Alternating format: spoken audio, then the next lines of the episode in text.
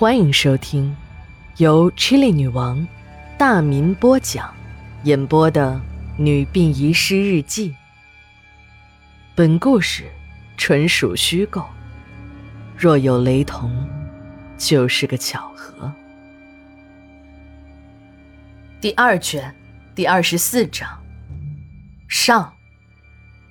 九月十二日，晴。吉教授在自己的死亡笔记后面详细的记录了自己是如何活埋了郑国老的过程。用他自己的原话说，那叫郑国老和小红夫妻用生命诠释了什么是艺术的巅峰。他认为艺术家和那些流浪的乞丐没有什么分别，只不过乞丐是在用肉体流浪，而艺术家则是用心灵流浪。吉教授决心自己要把乞丐的肉体和艺术家的灵魂完美的结合在一起，实现精神和肉体的双重升华。红姐的遗体丢了，可并没有引起太大的波澜。警方调取了殡仪馆的监控录像，可那天晚上的雨实在是太大了，所有的画面都被厚厚的雨帘挡住。但经过技术处理，还是可以看得出来。一个体型很像郑国老的人影，在雨夜中把小红的尸体扛出了停尸间。由于大雨的冲刷，除了停尸间内有几枚泥泞的脚印外，再也没有任何有价值的线索。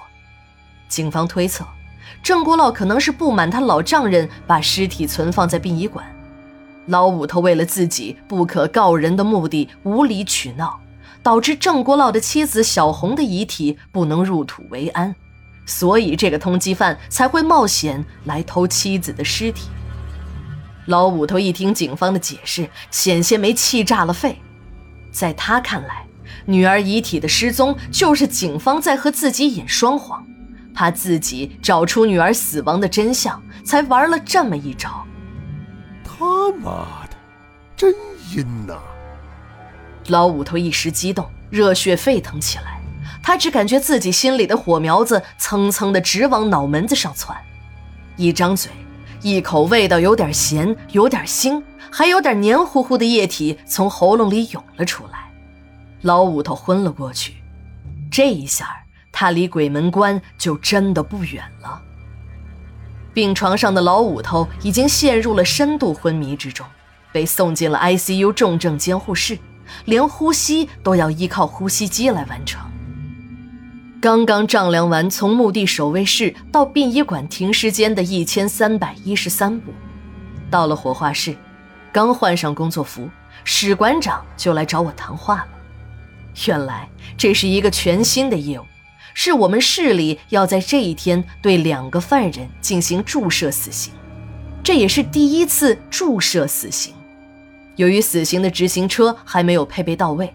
执行的地点就选在了本市医学院的法医实验室，市里面有文件。我们殡仪馆的主要任务就是要配合这次任务的执行，说白了就是去医学院的实验楼收尸。由于我是医学院的学生，对那边的情况比较熟悉，所以史馆长才把任务交给了我。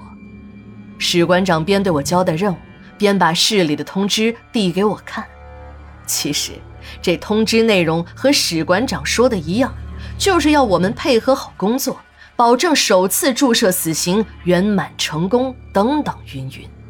但不知道这个通知是哪个脑袋短路的秘书写的，每次都把殡仪馆写成火化场。我没说错，你也没听错，就是这三个字儿。现在啊，什么都叫学名了，老家贼都改叫了麻雀。老范都叫嫌疑人了，就连小姐三陪鸭子都叫性工作者了。哼，我们馆的名字早就改了多年，可还是有人在正式文件中这样写。这也许应该怪我们自己的心理不够强大吧。如果真的够强大，我们也不用每当有人问我们的工作单位，我们就回答民政局了。虽然我对写通知的人有意见，可我对进行死刑改革。把枪毙逐步过渡到注射死刑，这我还是举双手赞成的。这也不失是一种社会文明进步的标志。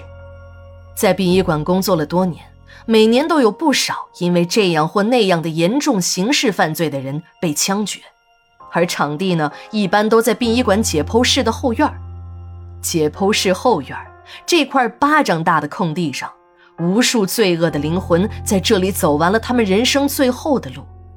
作为目送他们上路的看客，我深深的感觉到，人呐，可是不要走到这一步上。切记不要做坏事儿，更不要犯罪。就是真的要犯罪，也不要犯死罪。对自己的死亡进行倒计时的滋味，可能只有死刑犯才有。我们普通人永远也不会体会到那种感觉，也没人想体会到那种感觉。但他们生命中最后的恐惧，还是传递给了看到这种场面的每一个人。有一次。一个即将行刑的犯人在行刑前，突然回头对行刑手说：“呃，等一下，你们看我的表情是不是很难看呀？我不能这样死，别人总是害怕我，说我凶恶。我下辈子一定要长个笑脸。你看，这样行吗？”行刑手的枪使劲一顶他的脑袋，他的头转了过去。随之就是一声清脆的枪响。我去给这个人收尸的时候，那一刻他的笑容随着枪声的响起而永远的定格了在他的脸上。说是笑容有点太牵强，比哭都要难看。后来我才知道，他是一个职校的学生，不合群，不爱说话，可相貌长得很凶恶。和同事的一个同学争吵后，同事的同学又找了高年级的学生来帮忙，就这样惨剧发生了，二死一伤。由于性质恶劣，他被判了死刑，立即执行。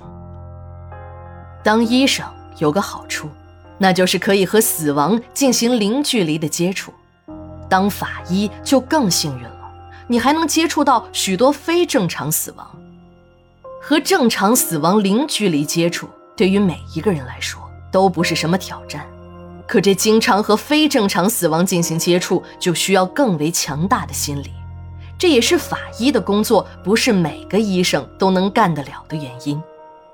为了配合这次任务，史馆长也不敢掉以轻心，派出了我们馆里最精干的阵容，由老王带队，秦怡开车，我呢负责和死刑现场联系。这样的安排看得出来，史馆长那是相当小心的，竟然把老王这个老人参也派了出来。领导最怕的就是出乱子了，这是市里统一安排的任务，也就是对各个单位领导工作能力的一次突击检查。谁要是在这个时候掉了链子，这官儿啊就算是当到头了，就等着回家卖烤地瓜去吧。第二卷第二十四章。下，马上回来。